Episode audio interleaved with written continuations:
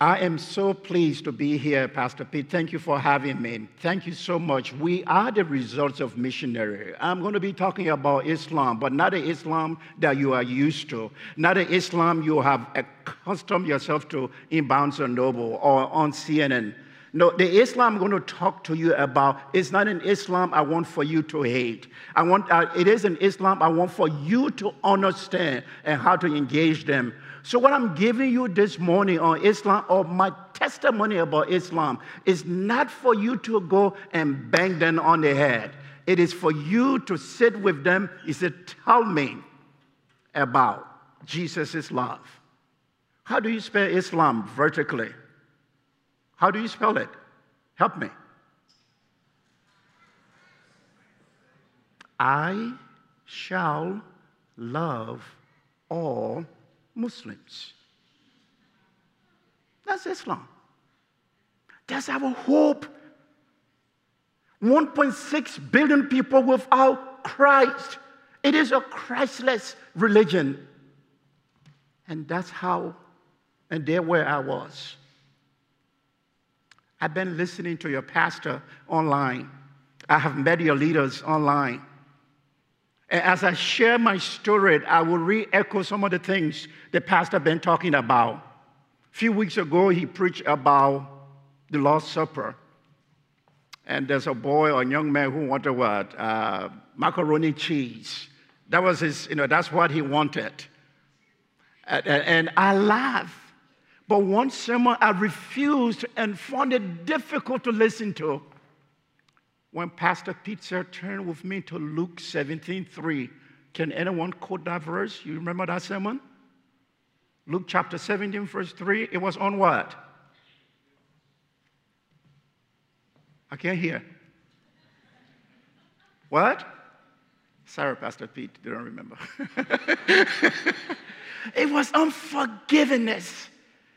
As I go into this message, you will see the reason why it was so tough for me to go through it. And that's why First Peter has become part of my life, part of the sharing. And you will see the key point uh, that Peter writes to Christians scattered all over. In fact, uh, chapter 1, verse 1, he introduces himself as Peter, an apostle of Jesus Christ. Again, a few weeks ago, they talked about Peter uh, in this message. Uh, the missionary from Spain in Acts chapter 10. And again, I'm coming back to you and talking about Peter. Peter breaks, uh, uh, when you read chapter 1, verse 2, he said, You are not alone, you're exiles. Imagine my wife and I, uh, some of the things I leave out, please go outside and buy her book, see some of the materials we have there get them. Our magazine from Advancing Native Missions is there for free. And see some of the stories and some of the things that God is taking our missionaries through. Brothers and sisters, if there's anything this morning, my message is about glory through pain. If there's anything this morning, I'm here to say thank you for sending missionary to us to teach us the truth it's none of my business if you, as a culture, as a people, as a Christian, have walked away from that truth you taught me. And now I'm here. If there's anything, I'm returning the investment you made in Africa. I'm bringing it back to you to challenge you and challenge myself that God is still in control and He's still God. Philippians 1:29, I love that. It has been granted unto us not to only believe in Jesus Christ, but to also suffer for him. What a joy. I'm from Liberia. In 1822, this country was founded by African American free slaves who went back home. In my country, Liberia, we had a slave plantations. You didn't do it. We did it. Can you believe that? In Liberia, I was discriminated because my mom from the Mandingo tribe, if you have watched the movie Roots or read the book Roots, you come across the word Mandingo. For that, I was discriminated against. The civil war that is going on, or that went on for all these years, started in 1847 when only 4% of the population decided to oppress their fellow Africans for over hundreds of years. Someone have said slavery has nothing to do with skin color. It has to do with sin and what's in here. The solution to slavery, the solution to the problem of Islam is you and I, the church.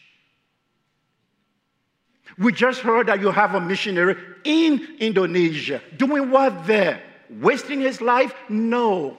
Sharing the grace of our Lord Jesus Christ. And when you read uh, chapter 1, verse 3, there where I want for us to come.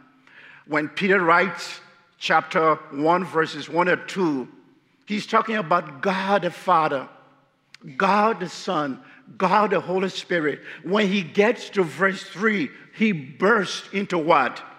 What does your translation say? The first word. Can you imagine writing to people in Houston or the people who just heard that they had earthquake and you start with what? Peter just put his hand out, bless it, eulogize God. But in verse 2, he said, We are aliens. If there's anything, you and I are undocumented aliens walking in a culture that is against everything we stand for. But it is the same culture that God is saying, go. Our leaders are advancing native missions chose the verse, Matthew 24 14. And this gospel of the kingdom must be preached to all. And then, and only then, the end will come. And that's my challenge today eulogize God. It's doxology. How, Peter, how can you, I mean, chapter, uh, chapter 1, verse 4, these are people who have lost everything. And Peter starts with doxology worship. Worship is part of suffering. Suffering is what God uses to mold us for better things. Your culture, like I said, if American Christians are walking away from God, the gift you give us in Africa, we will come back and tell you, brothers and sisters, this is not what you taught us. You taught us to stand for the truth. You taught us to stand for, for, for grace. You taught us to love and engage. And, but if you, as culture, you are walking away from that, don't blame me. I'm here this morning to challenge you few things Peter talked about. It's not just doxology, God the Father. He's a new birth through Christ's resurrection. Verse 3b. Verse 3c, he says, a new life, new life as a living hope and new inheritance. A few weeks ago, when your pastor was preaching, I'm going to stay away from that. He was making jokes about Duke and UVA. I'm going to stay away from that. Yeah. I, I live in Denver. Every year we are hoping that the Broncos will win the world, you know, how to call it, will be world champions.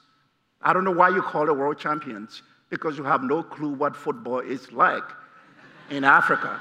But it's a world, world thing here. It's like Peter Jennings, you know, it's a world news tonight. I'm glued to it. Where is the world news? It's not there.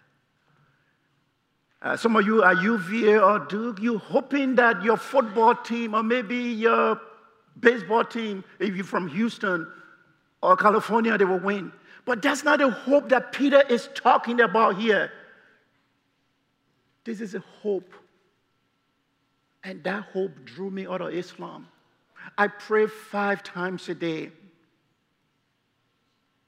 Recently, I met a young Muslim man. He said, Oh, we serve the same God. I said, Really?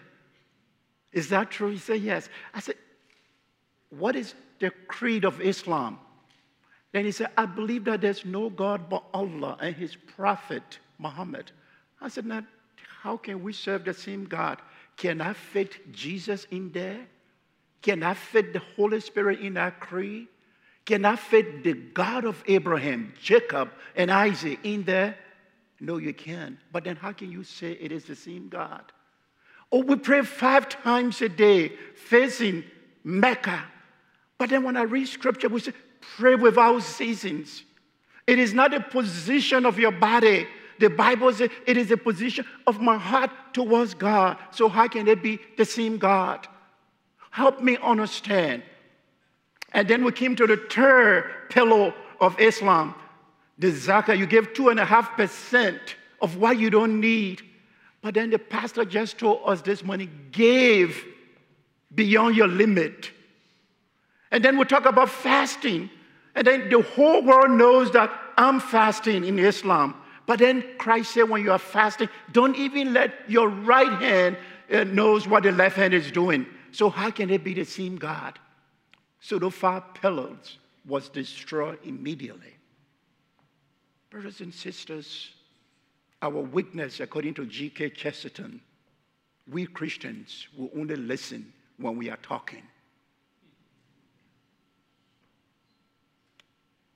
Because we have so much answer. And we don't listen to the other culture. We don't engage the other culture. I know I would be disappointing, Brother Bo, if I don't quote Lady Gaga. Some of you don't even know who she is. Uh, but she's someone who have what? Permeated our culture, our young people.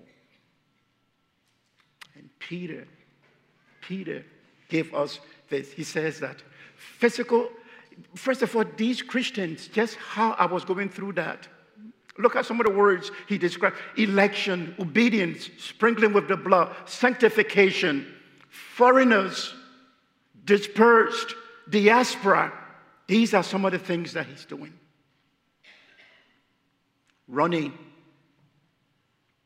In 1989, our civil war started. We were standing, or I was standing outside, and young, three young men came to me, walk out of your door. I walk out. I said, Can I take something to remember, something I can touch? He said, No. My wife was inside with our 14 months old daughter. The whole country was a mess.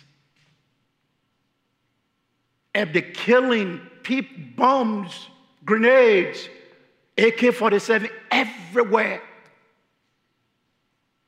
I said, May I please take this plastic bag with me? They said yes. And my wife came out.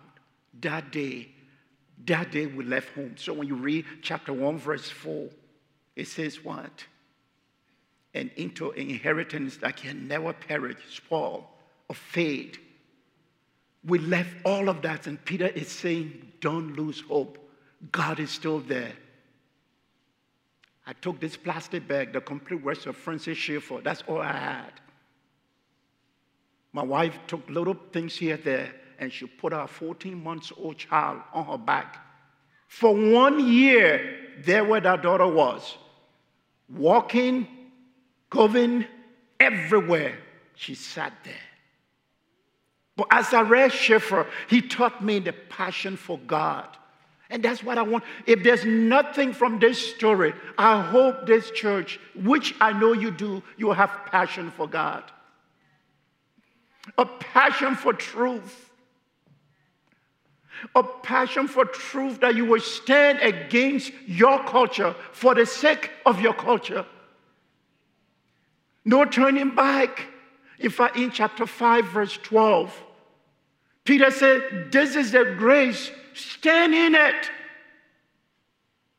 Today, a few days from now, you will be celebrating Halloween. Boy, did I see that during the Civil War. This is the worst time of the year for me because these are all horror movies, which I watched for one year live. People killing one another. A compassion for people.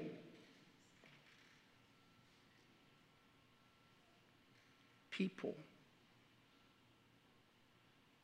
my identity is in Christ. But there are others who have orientation in something else. How can I sit and listen to that story and bring the evidence of grace to them? Compassion for people and a passion for culture. I love American cultures.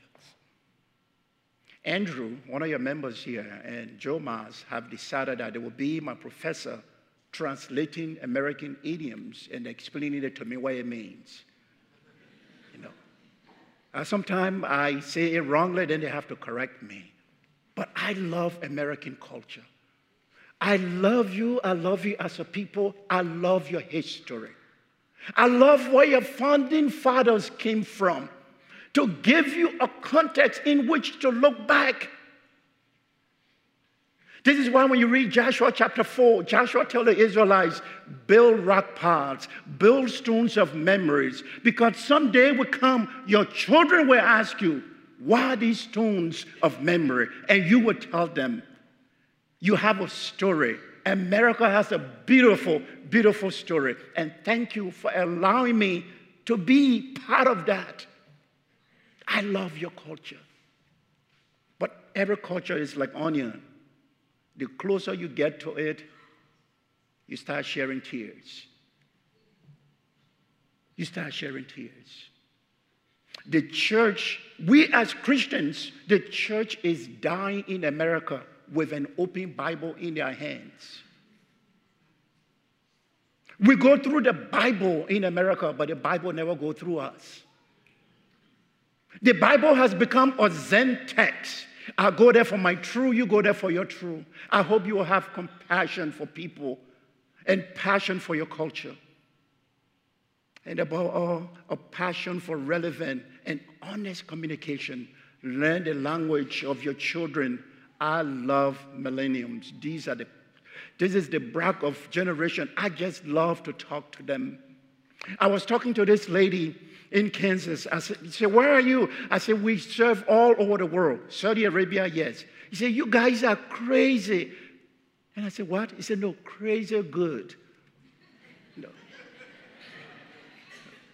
Pastor Pete, I just realized that your church is crazy, but crazy good. I'm crazy for Jesus Christ. I am crazy for God's word and I want to understand. My oldest daughter, Abigail, a few weeks or a few months ago, I think it was last year, they would text me, and I don't understand their text. So what do I do? I call. Oh, daddy, you spoiled the whole thing. You're not supposed to call back, just read a text. So what she did, she sent me a book, The Complete Idiot Guide to Texting. So, my friends, let's understand our generation so we can be relevant in communicating. Pastors today, they will hear a daughter or son call, I'm gay. How do you talk to them? The church, we don't know how to talk to our generation. We don't know how to share God's word in the context of love. We walk away and say, whatever, a theology of whatever. Richard Niebuhr, in his book, The Kingdom of God in America, he says that the church in America want a God without wrath, man without sin, a kingdom without justice, a Christ without a cross, a Christless Christianity. William James, uh, he's called the father of modern pragmatism, says that in America today, when we, we don't worship God, we used him.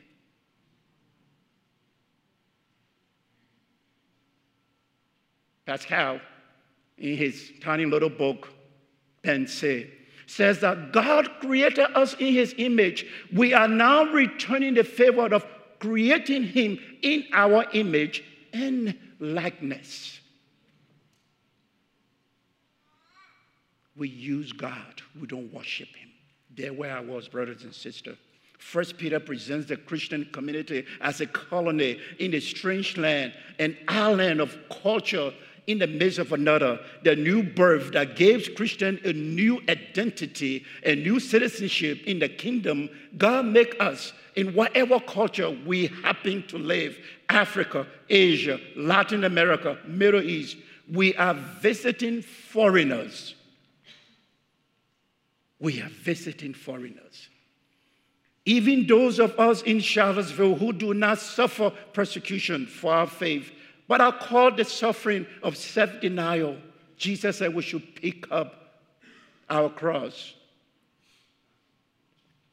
D. Lloyd Jones, the British theologian, once said that in his book, Preaching and the Preacher it is one thing to love preaching, but do you love the people you are preaching to? It is one thing to love evangelism, but do you love the people or have they become object of your evangelism?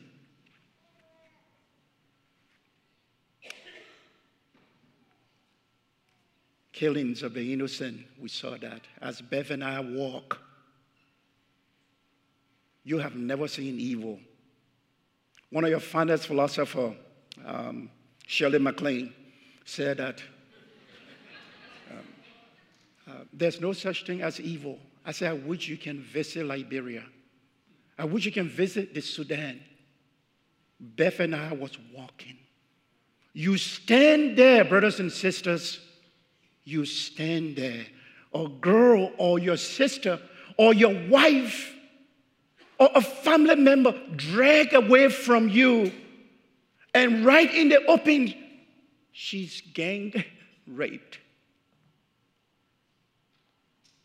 This is why Warren Wiersbe, in his tiny little book on Habakkuk, he put words in the mouth of Habakkuk. Habakkuk says, God, you are indifferent to my problem. God, you are inactive in this world. And God, you are inconsistent. That was my prayer. As I saw, you, you, your friend stands there and he's beheaded right before your own eyes. And the rebel said, Next. And you stand there trembling. And then the rebel, for some reason, walk away. And you are wondering, Lord, you are active. Lord, you are not indifferent. Lord, you are not inconsistent. Schaeffer, talking about scripture, he said, Make no mistake, we as Bible believing evangelical Christians are locked in the battle. This is not a friendly gentleman discussion, it is a life and death conflict between the spiritual hosts of wickedness and those who claim the name of Christ. That's the line we will draw my uncle, I was telling Andy, my uncle who taught me everything I knew about Islam before I walked away because of the grace of God. He had six wives. I don't know how he did it. I have one. Um, uh, they took my uncle along with his wives, bound them together, poured gasoline on them, and set them on fire. Pastor Pete, when you were preaching on, on forgiveness, I was talking back to you, to my computer. I said, You don't understand, Pastor Pete. These young men who killed my uncle, who burned him and his wives, are you asking me, Pastor Pete, to forgive them? And God said, Yes, Pastor Pete doesn't understand. He's a vessel telling you my message, turning to let go. Vengeance is mine. I know how to fight for you. But today, those young men that did the killing and burning of my uncle and his wives are now Christians. Guess what? They are my brothers. What a God we serve. What a God we serve.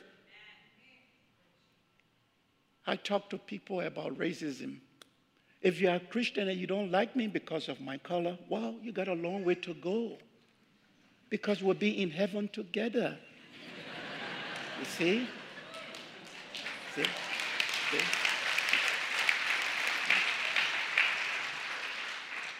That's why I tell my little sister, Felisa, Felisa, you have a great gift because you're not going to lose your gift. I will listen to Pastor Pete. He sings very well. It's not fair because in heaven he will not be preaching, but he will be singing. For some of us that can't sing, like Don Woodsmore, that can't keep one stanza together, we need the Felisa of the world to teach us how to sing. So get to live with me here now my students I teach every Thursday, I was telling them, I said, you don't, you see, in America, you have to organize everything, even prayer meetings. No, just love the person because they are made in God's image. Is it easy? When I listened to Pastor Pete talking about forgiveness, I was rejecting his message because in my heart, I want to hurt these people who have hurt me. I lost everything. Family members died. People that went to Bible college with me had machetes in their hands, burning my village. Today, along with the help of Brother Carl, Brother Ball, and our leadership are advancing, uh, uh, uh, advancing Native nations. We have started the first step of reshaping worldview in Liberia. We're building a school for everyone, even those who hurt us, their children are welcome there. Is it easy? No, it's not. Is it difficult? Yes. That's why Paul, at the conclusion of his life, he said, I have fought a good fight. I have kept the faith. Beheadings. These young people now, when the war started, they were 12 years old, 13 years old. Now they are parents. In Liberia, that's 62% of the population from kindergarten to middle schools that are not in school today in Liberia. That's our future right there. Jonas, if you are here today, like I, if, if you have if you have nothing to do and you find a place to do it, please come to Africa.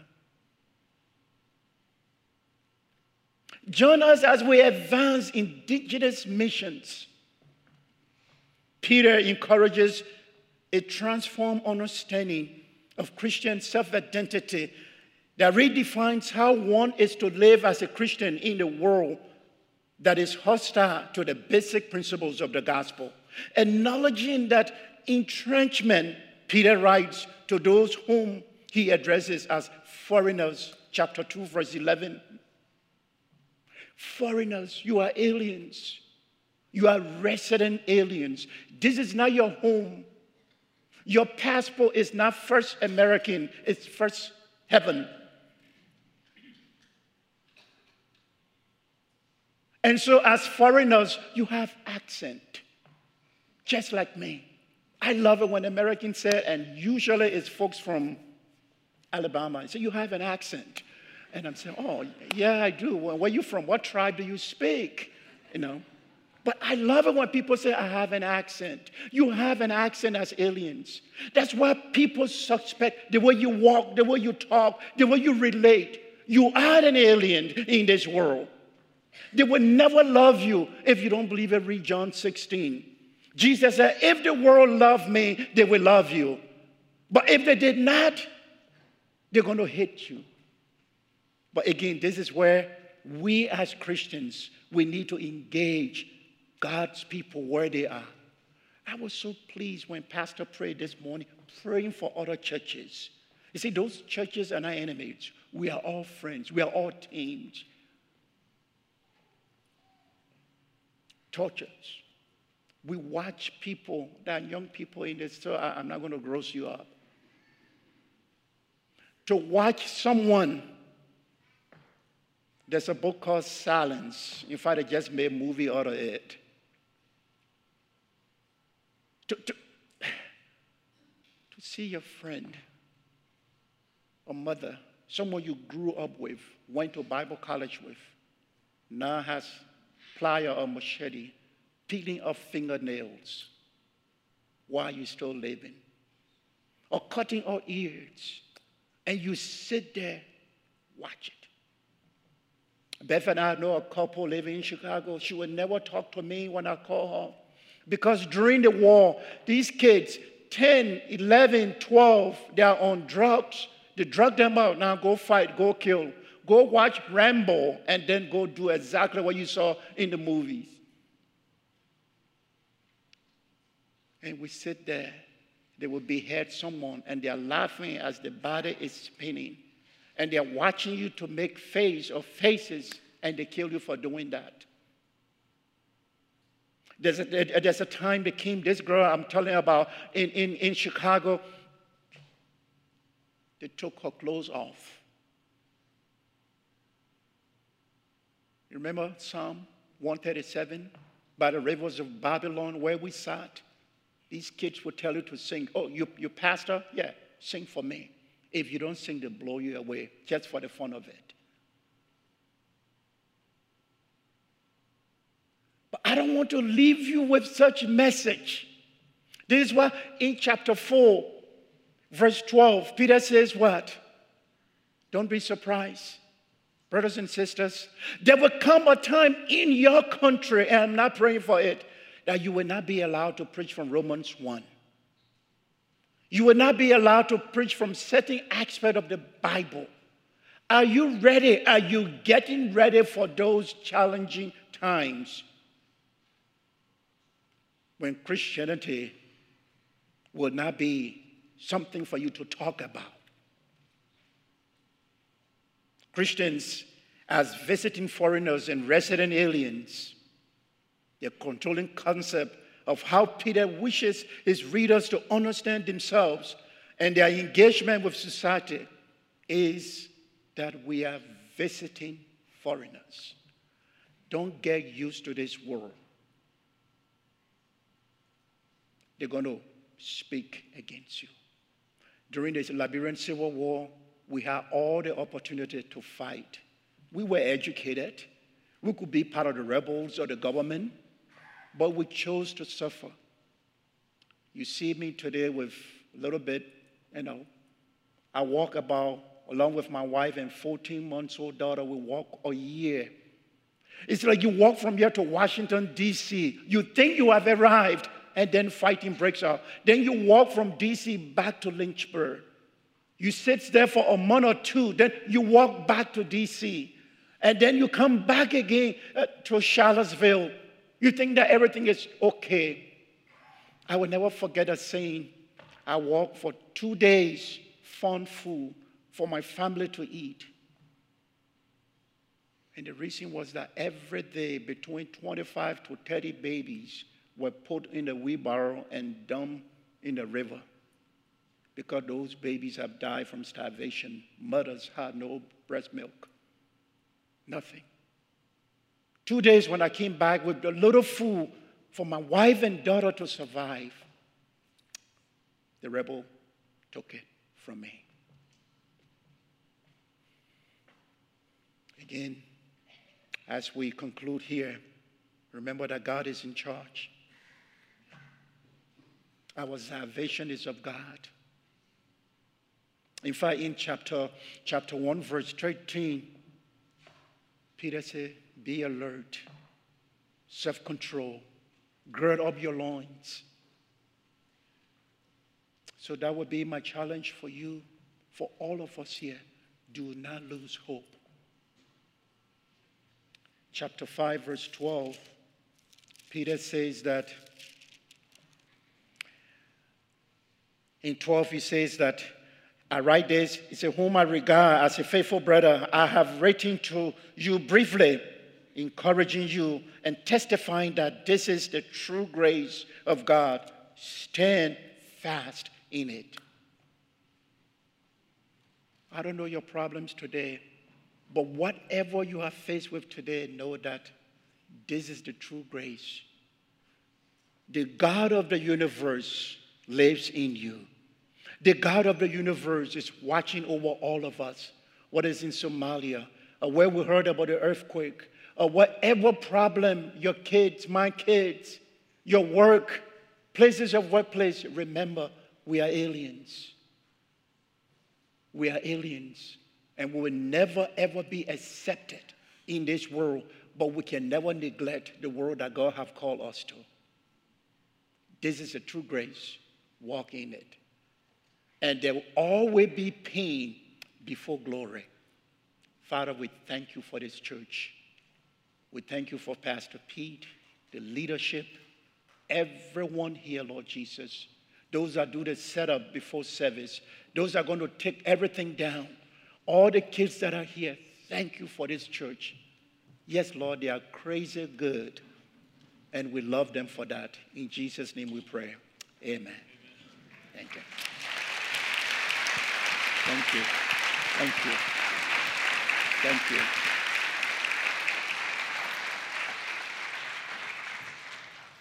I'm going to do something because I know some of us wrestle in that you hate anyone who's part of Islam. You hate them. And I'm going to ask Tony to lead us in prayer that God would change our hearts, that we would find that the love of Jesus overcomes and conquers that. So, Tony, I'm going to ask that you would pray, that you would pray for Muslims all over this world. And I would like us to stand together now, and we're going to stand with Tony in prayer as he prays for those.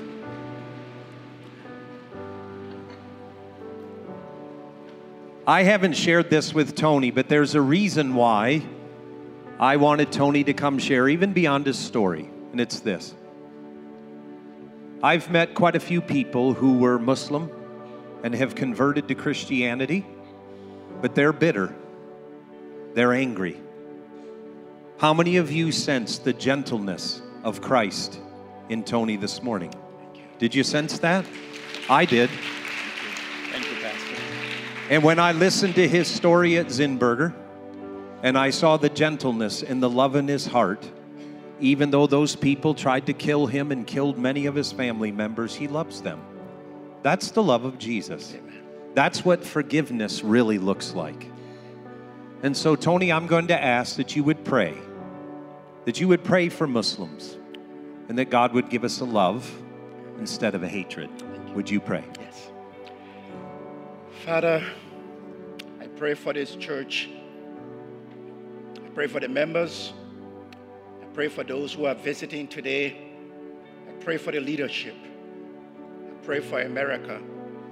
There are 1.6 billion Muslims who are without Christ. And that's our passion. That will come to know Jesus Christ, whom to know is the hope of glory. Whom to know, Lord, is the hope of glory. I pray that you will put in each person's heart that I shall love all Muslims. It is the love that took you to the cross for me and for everyone in this building and for 1.6 billion Muslims. That we engage Muslims here in Charlottesville, that we engage them anywhere we meet them, we converse with them, trying to show them, like their own book said, that if you don't understand what Muhammad told you, then go to the Christian and talk to them. May you open that door today. That they will not be objects of our evangelism, but people struggling with sin, just like we used to be until we met you. May this church be a light. May this church be salt and a city that sits on the hill that draws everyone without discrimination. There will be Muhammads in heaven. There will be Abdullahs in heaven.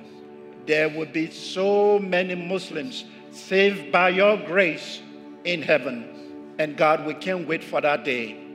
And to this, we challenge each other today, Lord, that we will go and engage them with love and living hope, which is not in Islam, a God who speaks, which is not in Islam, a God who loves, which is not in Islam, a God who consider us sons and daughters, and we consider him Father, which is not in Islam. Lord, we have the evidence. May we share this evidence in love. In Jesus' precious name we pray. Amen. Amen. Thank you. Amen. Thank you, Tony. Let's give Tony a hand as you're seated. God bless you, buddy. God bless you. Thank you. You got it. Go ahead and be seated.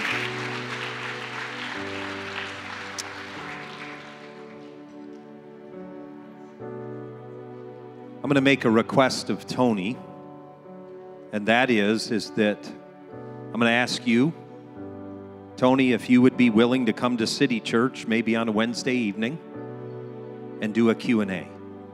Would you be willing to do that? How many of you would be interested in coming to that? Where we will have him at City Church Central. We'll let you know when that will be, but you'll have an opportunity to ask him questions about his upbringing, about what it was like to be a Muslim and then now to be a follower of Jesus. And I think it would be an incredible opportunity, don't you? And so we're going to ask you to do that. I'll let you know the dates that work. And um, let's pray. And then we're going to worship just for a moment before we close. Jesus, thank you for your love. And that your love conquers all hate and all bitterness and all unforgiveness. So, Lord, now we open up your heart, our hearts to you, specifically in worship. And as we do that, receive our worship as pleasing. In Jesus' name. Worship team, if you'll lead us through one quick chorus of worship, and then we'll have the benediction.